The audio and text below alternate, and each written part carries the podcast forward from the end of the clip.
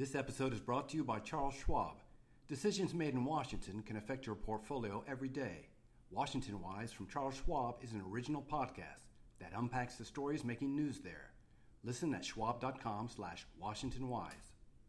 Coming up on the Money Beat podcast, you still have a couple of days left to get your holiday presents. And what is a better present than a book? And what is a better time than for us to start the Money Beat podcast book club roundtable? This is Money Beat from the Wall Street Journal. Now, from our studios in New York, here are Paul Vigna and Stephen Grocer. Welcome to the Money Beat podcast. Here we are as the days click off the calendar, coming ever closer to Christmas, to the, the, the big holiday. It's big sales season. We're getting down to the wire, and and you know, usually on this on this podcast, we talk about the markets and the economy and things like that. But you know what? We wanted to do something a little different today. I'm not sure "we" is the correct phrase. Yeah, we'll, we'll only, get to that. Only one of us. We'll get to that. Uh, so let me tell you at the top what we're doing. This is the uh, the inaugural Money Beat podcast book club meeting. Uh, and let me tell you who is here because this is a full. Everybody wanted a piece of this action. This is a hot one. So today we have Ben Eisen wearing his Dow twenty thousand hat again, Hello, everyone. and, and I put mine on too. Was, I was inspired by Ben. it's a very comfortable hat. Uh, Spencer Great Jakab. Spencer Hello. Jakab is here. Aaron Kuriloff. Hi. Stephen Grocer, of course, you know.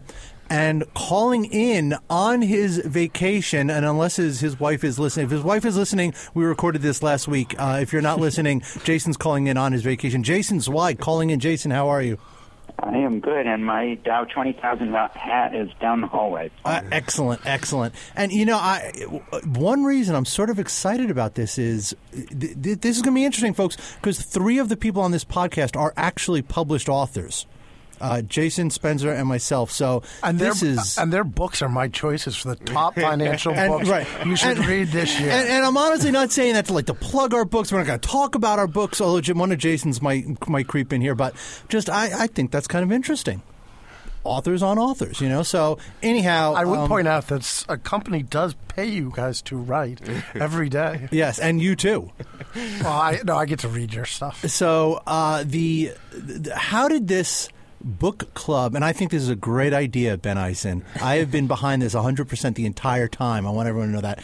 But why don't you explain to us a little bit about how the book club came about?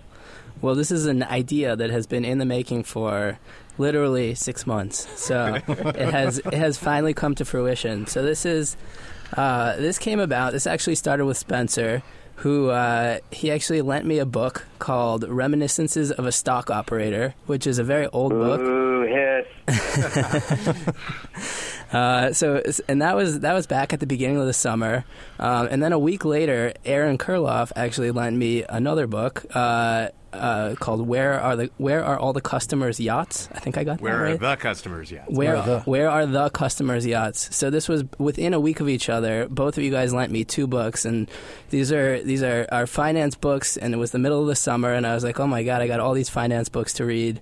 Uh, uh, I thought I was being kind of hazed here um, off for these books, but I ended up reading both of them, and they're both really good books, and they- they're interesting because even though they are both very old, these are not new holiday season books or anything. They were uh, they both seem to have a lot of lessons for our current day, and sort of uh, you know kind of hammer home some of the circularity of, of finance and, and, and the markets and Wall Street and all of that. So it seemed like a good occasion to sort of uh, initiate this this book club idea here and, and start discussing some of these books. And and Grocer and I were so on board from the start, right? Oh, absolutely, Yeah. absolutely. They were pushing so hard against all obstacles to uh, To make sure get this this happened. done. So, uh, so finally, after after six short months, uh, Because we- I mean, honestly, I really could think of nothing our listeners would want but to listen to Paul, Ben, and I talk about books that we read.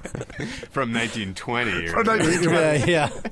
It's, it- you know, listen, I, I, I was on board. I think it was a great idea, and this is going to be a really fun podcast. Everybody, we're very Paul, how excited many, about can we it, count the number of lies Paul's? uh, in, including the one that I told to Jason Zweig's wife. yeah, yeah. Uh, too many. I should run for office. I'm getting there.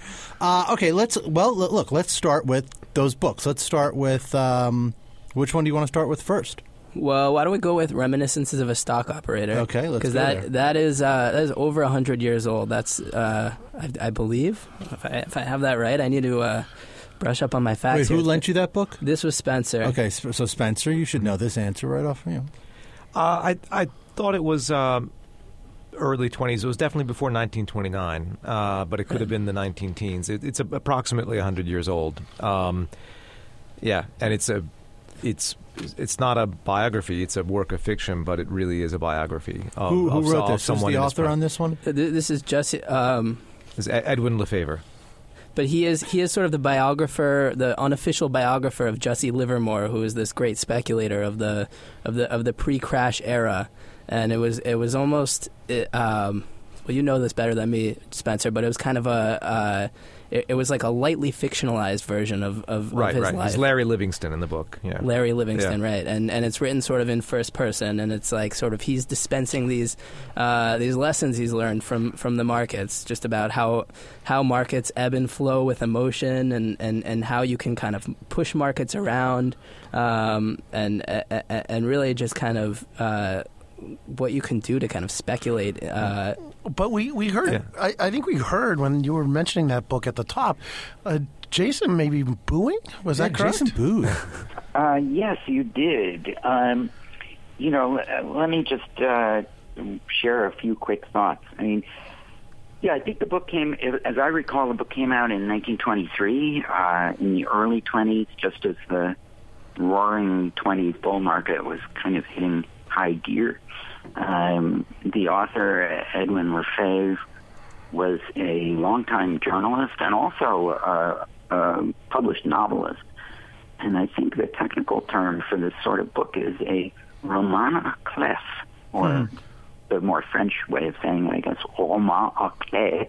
And um, it's a lightly fictionalized biography of uh, Jesse Livermore, who was a uh, the boy plunger, he was sometimes called, who was sort of this wild, crazy speculator who traded constantly back and forth and went bankrupt uh, or at least got wiped out numerous times before, in the end, if I recall right, uh, he um, shot himself uh, in the men's room at the Sherry Netherland Hotel, I believe, um, in the late 1920s after he went bust.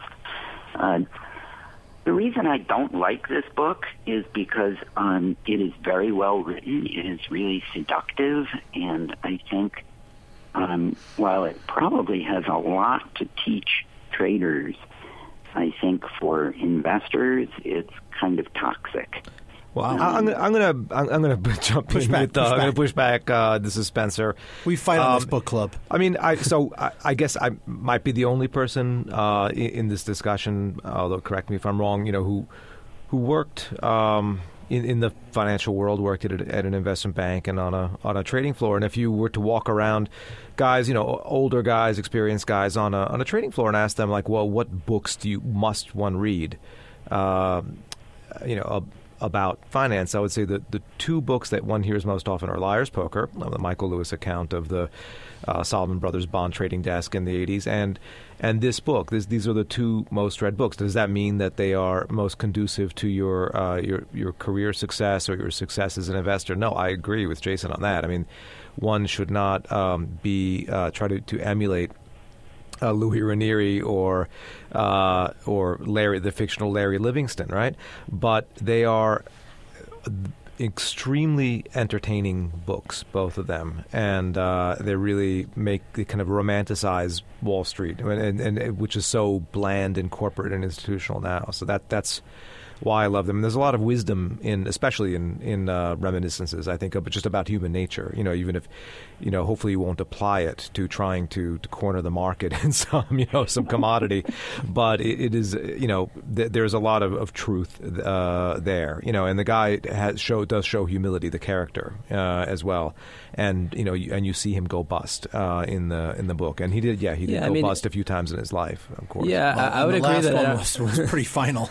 yeah. I, mean, I mean, he doesn't really make his life sound all that glamorous. Um, he sort of, I feel like his his personality is such that he seems kind of obsessed with the markets. He, there's all these stories that he where he starts where he's like on vacation and he was enjoying himself, and then he saw that this thing was happening in the market, and he was like sort of forced back to to the trading floor to go to go make a trade. It wasn't like his life seemed like like like oh he was he was living the high life and and and therefore everyone should go do what he did. Yeah, I was gonna say I, I- I have a uh, I have a friend who I met through finance, you know, who was like a modern day version of this guy who grew up just dirt, dirt, dirt poor, you know, and made a fortune, blew up speculating, made a fortune, blew up speculating, and now is on his third fortune. You know, is hmm. wealthier than all of us times ten combined. You know, I mean.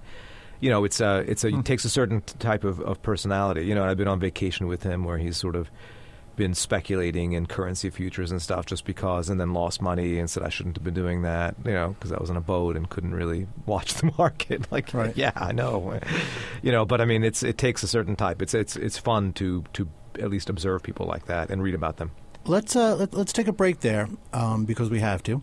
We are going to come back after this important message with a lot more on the book front. If your business needs a new application, then developers will have to write code, a lot of code.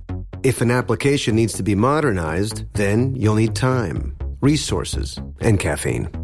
If that sounds daunting, then you need watsonx Code Assistant, AI designed to multiply developer productivity so you can generate code quickly. Let's create a more modern foundation for business with watsonx Code Assistant. Learn more at ibm.com slash code assistant. IBM. Let's create. Hi, this is Paul Gigot, host of the Potomac Watch podcast. Join me and my colleagues every week as we dissect all of the latest happenings in Washington. Check us out at wsj.com slash podcasts and become a subscriber on iTunes, Stitcher, Spotify, and the Google Play Music app. WSJ Podcasts. Listen ambitiously. Now, back to the show. Welcome back to the Money Beat Podcast, the inaugural book club Money Beat Podcast. And for more great podcasts from the Wall Street Journal, you can check us out at wsj.com slash podcasts. Uh, yes, yes, Stephen Grocer? I don't know. Interrupting me? Well, I'm, I'm My- once again um, my- um, my plug I'm for the not- podcast No, no, no. I wasn't. I wasn't trying to interrupt. Destroying the, the plug for the I- podcast network. You should do that. Keep go, keep going. Power through. Do you think I should power through? Yeah, yeah. You shouldn't be so easily distracted. You're That's a pro. true. I shouldn't. No, I'm. I'm. Well, I'm very ADD. Uh, hey, you can follow us on Twitter. We are at WSJ Podcasts. You can subscribe to us on iTunes, Stitcher, Spotify, and now your Google Play Music app. And I think we're also on the Amazon Echo. You can find us there. So we are pretty much everywhere you need to find us. And uh, y- yes, Stephen Grocer, can Well, I you, help uh, you? you delivered that like a pro. I apologize Interrupting you. No, I just wanted to bring in Aaron at this point because you know he wants to talk about where are all the customers' yachts, but not. But but but, use but the right title. Okay, where are the customers' yachts? Ben, oh, jeez. Anyways, I want, uh, but the reason I want to bring in Aaron to talk about this is not only has he read the book, which you know is important to this discussion, but he is also an Olympic or close to an Olympic yachter himself. Get grandiose. Wait, here. seriously? I have. Yes! I have Wait, what? Been on the same race course with an Olympic uh, yachtsman. How about that? Where, were you, where were you? I've seen the back end of numerous Olympic 1996. yachtsmen- yachtsmen's boats. 1996 was it the 96 Olympics? I would have. Uh, I, the the cycle I did was after the '96 Olympics. So 2000? I did some international sailing competition, yachting, as they say, um, in the post '96. Uh, Wow. Olympics. All right. he Well, was on the Brown yacht team. See so so you're an expert in yachting and markets, and you recommend the book. Where, Yeah, uh, where, are the customers' yachts? Yes, um, uh, this one was published in t- in uh, in uh, 1901, according to the 2000 edition I have, and I'm not plugging this just because Jason Zweig wrote the uh, introduction. Or the large pull quote from Jason on the front cover of the edition I have. So there won't be any booing uh, from the staycationer on this one. Um, according to a reputable source here, it will provoke you, teach you, and crack you up all at once. I, a wise man said that. wow. uh, all right, talk about this one a little Well, bit. this one attracted my attention because I was told it was hilarious, and uh, I think that is fair. Uh, it contains uh, many bon mots and uh, um, just stuff that you would think uh, maybe had not survived the 115 odd years it took to get here, uh, but that seems just as true. Uh, today, there's a discussion, for example, of uh, how the fund managers determine um, like what money to distribute to their clients, and it consists of throwing the money in the air and anything that sticks to the ceiling. Um, it goes to the customers. Um, there's Hmm. a discussion of short selling that says that in you know the, the, nobody objects to short sellers in uh, when times are good, except their own families who object to starvation.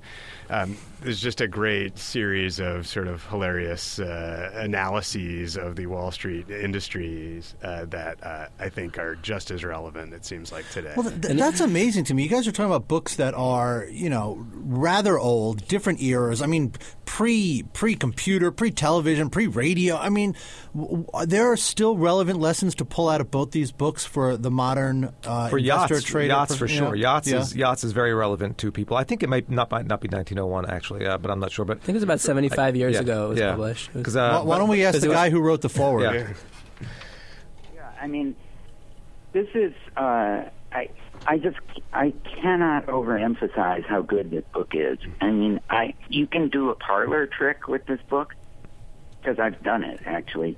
You can walk into a room like a cafeteria or you know a living room, and you can open the book at random and start reading out loud from it, and people will stop what they're doing and listen to you, not because you're a weirdo reading out loud from a book in a cafeteria, but because it is so good.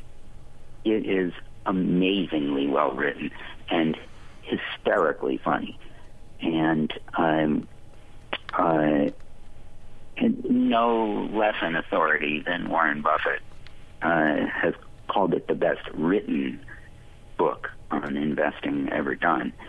And high praise. it is yeah, it is that well written, and and every sentence is is just like perfection. It's so good. I mean, it's interesting. Uh, th- these two books, they're they're um, uh, the first one is written sort of before the financial or the, the, the Great Depression and the Great Financial Collapse. Then, and one is written sort of after.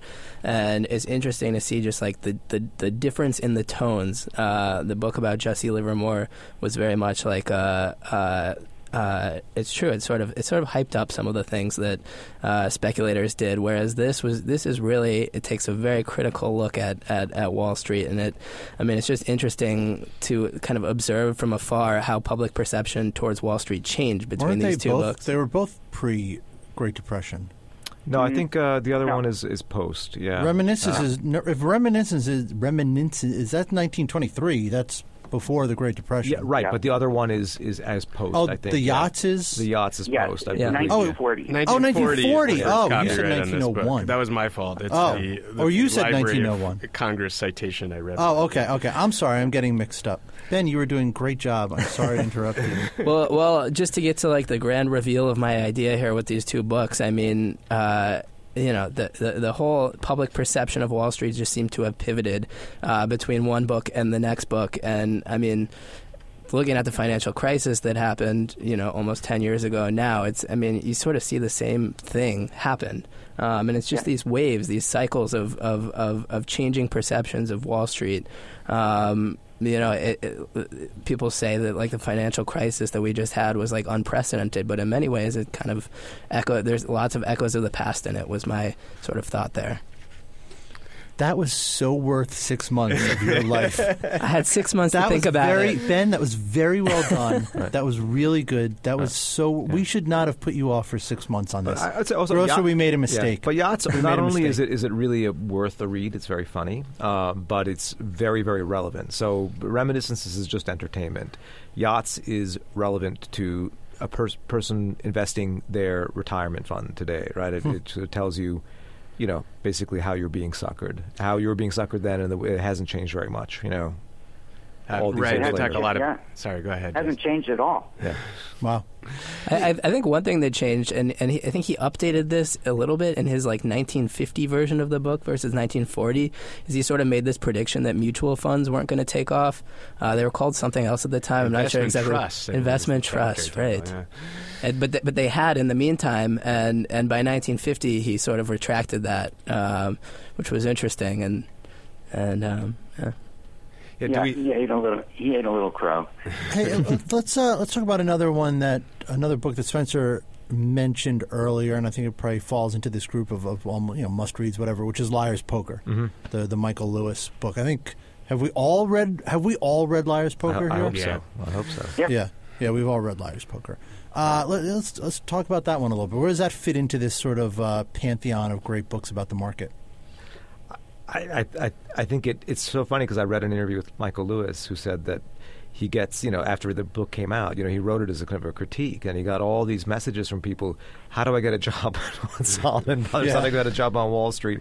This is great, and sort of, and I mean, I, I so I've got three sons. We went up skiing, and we played it. It's not a very long book, and we played it as a book on tape on the way up and down. That was the, going to finish the whole book, and my my kids thought it was great, and they're like, "Man, I that's what I want to do." You know, Really? Yeah, they thought it was they thought it was hilarious. They thought it was the the best thing ever. I mean, you know, and I think it it did a lot to sort of you know, but it, it is a very very funny book, and you know, I mean, Similarly, it mixes the funny with the serious. I mean, the the sort of behavior outlined is uh, hilarious and, and somewhat shocking when it came out, though probably less so now. Um, but these guys used to, you know, they used to have these feasts on Fridays where they'd order 50 gallon tubs of guacamole and stuff like that. And that's mixed in with some real insight into how the bond market operates Right. and operated and operates now. But he also captures, uh, you know, a period of the real takeoff too in bond trading. You know, when bond trading went from being this sleepy sort of corner of the Wall Street trading floor to being, you know, this huge business. Right. And he and he captures it, and, and, and very few people spin a tale like Michael Lewis, um, and he and he just captured, I think, that period perfectly. Yeah, the guy is a really uh, he's a natural writer. He's a very good writer.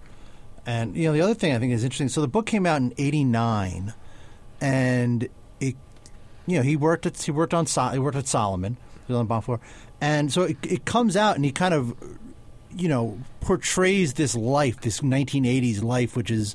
You know, the movie Wall Street kind of gets there, you know, in popular culture at least. Um, but the the company he worked for, Salomon, is no longer. It, it collapsed after the book was published. And he kind of gets at like the demise of, of Salomon Brothers Right. because he kind of paints Salomon Brothers as like this was the beginning of the end. It was like these these guys who built up this firm sort of being very like scrappy kind of guys and scrappy traders, and then it sort of elevated its ambitions such that you know it, the, the firm wanted to bring in all these Ivy League educated people and, and all these sort of uh, you know more traditional hires that you'd think, and that that kind of became the demise of the firm, which was sort of an interesting element. Right. it. and it shows you how Wall Street has changed socially too. I mean, when I began working, there were a lot of older guys who could have. I mean, they could have been like uh, in the mafia instead of you know being on that trading floor. Pretty much. I mean.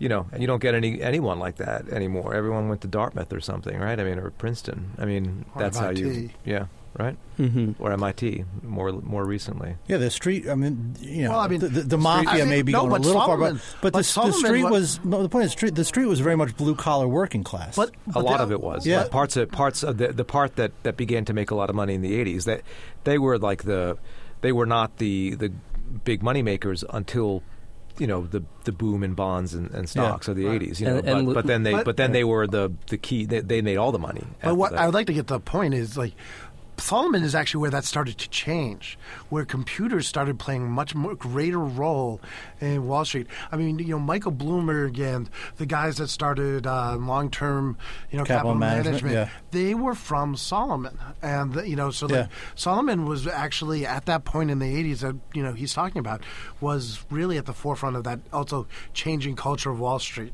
And at the same time, you you had like Lewis Ranieri, the guy who sort of made mortgage bonds, you know what they were, and he's like this. He's described as just this like this fat guy who like just right eats tubs of food, and he's like very tribal in that like he has his guys and he protects them, and like he doesn't like the government bond traders who are like you know they're the guys who do triathlons on the weekend, and it's uh uh you know as forward thinking as it was, it was also like like you know has very old school elements to it. It, it I, I mean, one thing I couldn't get over as a reporter reading that book is just how lucky Michael Lewis got with all, like both, like where he was sitting uh, you know, sitting near Lewis Ranieri watching this Right. stuff happen at this key moment in time, talking about mortgage bonds. Like, there's a subject that never came up again, unfortunately. An art history major from uh, Princeton. Right. And then happens to be sitting next to John Gutfreund uh, during the crash, uh, like sitting next to the Right. guy while the markets are tanking. But you know, I mean, credit to him. Somebody who was not, who did not have his eye, who wasn't as, as good a natural Oh, writer as him, would have sat in that same seat and, and just missed it. Yeah, I know. It's just it's just the incredible. Yeah. Uh, Yeah. And I, I, I, I've read I've read ten books since then that tried to be the next Liar's Poker. Right? I mean, the guys weren't didn't have access, didn't have as interesting a story to tell, and Right. didn't tell And it failed it, nearly yeah. as well. I mean, like it, there's so many people have tried and failed to to you know, capture that. one Yeah, I mean, Michael Lewis, it was really good. I mean, you just go through his list of books from, you know, Moneyball to The Big Short. I mean, he has an unprecedented skill of sort of capturing the moment and telling the tale in a very accessible way. Yeah. Um, I, I s- say this as a fan, but uh, my hot take on this is that he maybe never has written a better book, including the ones that became huge movies and success. Like, Yeah. I mean think- Van Liar's poker. yeah, well, I mean, Liar's like Poker. that, the amount of access he had to the first book, it was like there's no way anyone was going to grant him that amount of access ever again. Because like, look what he did with it. He turned it into like the most beautifully written tale ever. So Uh, hey, Jason Zweig, I- we haven't we, we've kind of lost you there, and I feel bad because you know you're. You're, you're lying to your wife about not doing any work this week. Uh, what do you make of Liar's Poker? Oh, I, I, I agree. I think it's a terrific book, um, and um, and I guess circling back to what Spencer was saying earlier, I, I would much prefer people read Liar's Poker than Reminiscence, because I, I think it I think it it it it much more clearly works as sort of pure uh, I was going to say entertainment, but it's probably better to say infotainment. I mean, it's it's full of information about how Wall Street works, Right. um, but it has that it has that wonderful um, sense of ironic detachment, and you you can constantly sense Michael Lewis's eyes popping out of his head as he's saying to to himself, "Can you believe this? Is this really what they're doing? Did they really just say that?" Right. whereas um, reminiscences kind of hooks you into um, sort of the madness between that guy's ears. And um, I always worry that people are going to try to emulate um, this crazy trader rather than sort of seeing the craziness in it um, the way Lewis does. I mean, it's just Liar's Poker is a, is just a terrific book, and it's so much fun to read. Let's uh let's let's do this now. Let's get one other sort of recommendation from everybody. Well, I got. I, Oh, oh, no, yeah, it's good. I'm sorry. I was going to go. I was I was thinking about this, so I sort of have four recommendations. You have four. yeah. Okay. Because I was preparing for this and thinking about this for six months. I mean, and I came up with four books. Okay. I'm very well read. okay. Yes, you are. Yes. you Um, no, uh, like when I was starting out in like financial journalism, um, you know, I started out much more on the M and A, Wall Street investment banking side, and I think there were uh, like th- basically three books, um, you know, that I read that I thought were really important, and they're the obvious ones. I think everyone probably has them, you know, on their bookshelf. It's Barbarians at the Gate, Predator's Ball, and uh, Den of Thieves. And- Great, great book. All, All three, yeah, great. yeah. and, and they really Den capture. I mean, because Wall Street is. I mean, first of all, what's amazing is how many of those the players in those books you still come across um, in some ways, or you know the impact that the firms had and where what happened with the firms or what happened with the deal. I mean, the RJR Nabisco deal. I mean, it's still Barbarians at the Gate, Yeah, it's yeah. still unfolding. I mean, you just, every it's amazing to me. We were writing about a deal and we'll reference it, and it was still until 2007 the biggest leverage buyout. Mm-hmm. Um, so I mean, these these books really talked about big things that you know you could reference, but. Um, they also got into sort of the, the whole notion of Wall Street, which is you know the greed, the power, the you know the internal like behind the scenes fights, whether it's for the company or control of a firm, um, and that's where I wanted to get into my, the other one. It's a Ken Auletta wrote the book about the first fall of Lehman, which happened what 25 years prior to um, the, fin- the you know the financial crisis, um, and, and, he gets into the battle between Lewis Glucksman. What, what book is that? Name of it? Uh, it's Greed and what is it? Um, Greed and Glory on Wall Street. And it really gets into the fight between Pete Peterson, who went on to Blackstone, Steve Schwarzman, who founded Blackstone with mm-hmm. Pete Peterson, who was part of the investment banking side of Lehman. And then there was a struggle with the trading side that was led by Lewis Glucksman. And this, le- and this led to Lehman being, you know, eventually bought by American Express in the 80s. But it, like, just some of the detail in that book is really great if you want, like, the internal politics and fight yeah. um, for a heart of a, uh, you know, one of these investment banks. Thanks. Uh, you know, one thing I think is interesting is is folks won't know this until I tell them. Or I'm about to tell them is that this the Money Beat podcast book club podcast sparked a, a little bit of a war in the newsroom between Grocer and Kuriloff over uh, w- w- what happened with you guys in War and Peace? I'm still not sure. I made the case that War and Peace is a book that has everything, both war and peace. and then for how is peace exciting? I just don't understand that. I mean, you know.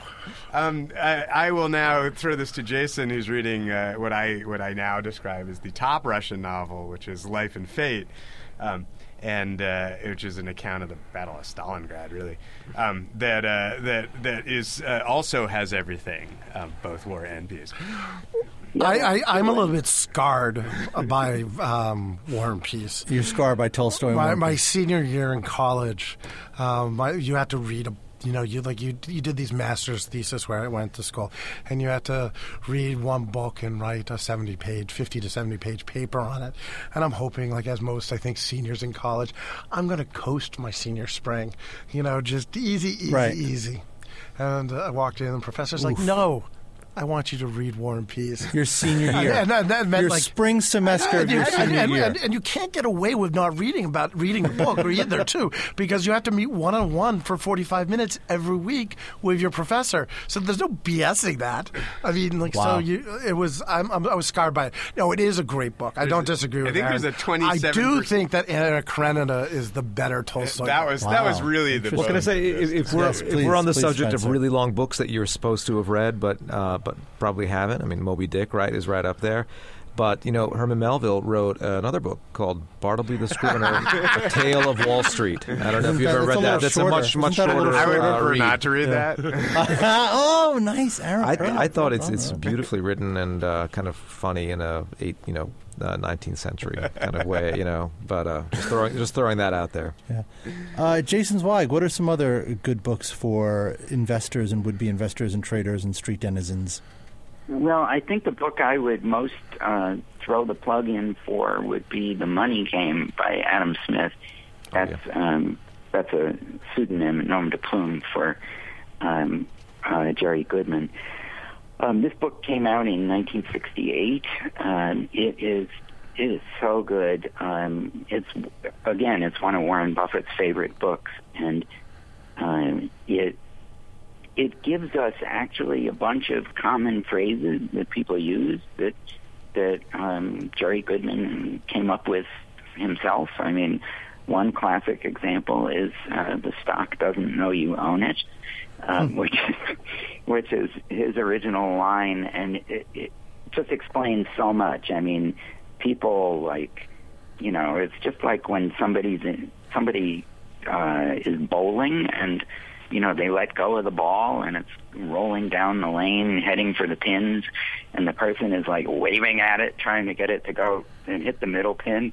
I mean, that's how people think about some stock they just bought and his line just cuts that right out from under you. It's like the stock doesn't know you own it. Yeah. Um, and another uh, another of his classic lines is um, uh, if you don't know who you are, this is an expensive place to find out. and and that's a really good line. It's it is so true. Yeah. And um, it's yeah, I really think uh, that's a book that people just have to read. It's so good. It's a little, you know, it's it's a little literary. It's um, uh, it's not as fast paced as you know Michael Lewis or Yeah. or Fred Schwed, um, but it is well worth the time. And you know, again, uh, an endorsement from Warren Buffett is not to be Right. sneezed at. Uh, a couple I would mention. We don't have to have any commentary on them, but because we're we're running up in the the got to get out of here. But uh, I would mention just a couple that are really good. The Prize by Daniel Yergin, The Power of Gold by Peter Bernstein, and two that are more recent, and two that we have had. We have hosted the authors on the Money Beat podcast. You might recall, The End of Alchemy by Mervyn King, former Bank of England governor, and Trekonomics by Manu Saadia. If you're a Star Trek nerd, that is that's a must read. So I think One one more I'd quickly throw out there, which is uh, The Big Short, another Michael Lewis classic that probably most people out there have either read or seen the movie, but Right. uh, it's definitely a good one that explains the time periods we live in pretty well. Okay. I'll, I'll throw in really quick. John Brooks, who uh, was a great financial writer, Oh, yeah. uh, two two very good books called Once in Golconda uh, about scandal in Wall Street in the 20s and 30s, and The Go-Go Years, which is about the 60s, uh, the kind of the crazy crazy stuff that went on then. All right. Excellent choices. Well, gentlemen, I want to thank you all. Uh, everyone, I want to thank you all for listening. I hope you're still there. I know we ran on a little bit long, but but hopefully you got a lot of good. Come back in six months when we do. Yeah, come back and say, no, maybe we'll do this. Ben Eisen, this was a good idea. I liked it. Maybe we'll Thank do it you. more After often. six Matt. months, you finally acknowledged. I finally acknowledge that you had a good idea. Uh, everyone, thank you for listening. You'll probably hear from us again before the holiday, too, so we'll catch up with you very soon. Thanks. WSJ Podcasts. Listen ambitiously. The Claude 3 model family by Anthropic is your one stop shop for enterprise AI. Haiku is lightning fast and cost effective. Sonnet strikes the perfect balance between skills and speed. And Opus sets new industry benchmarks for intelligence. Learn more at anthropic.com slash Claude.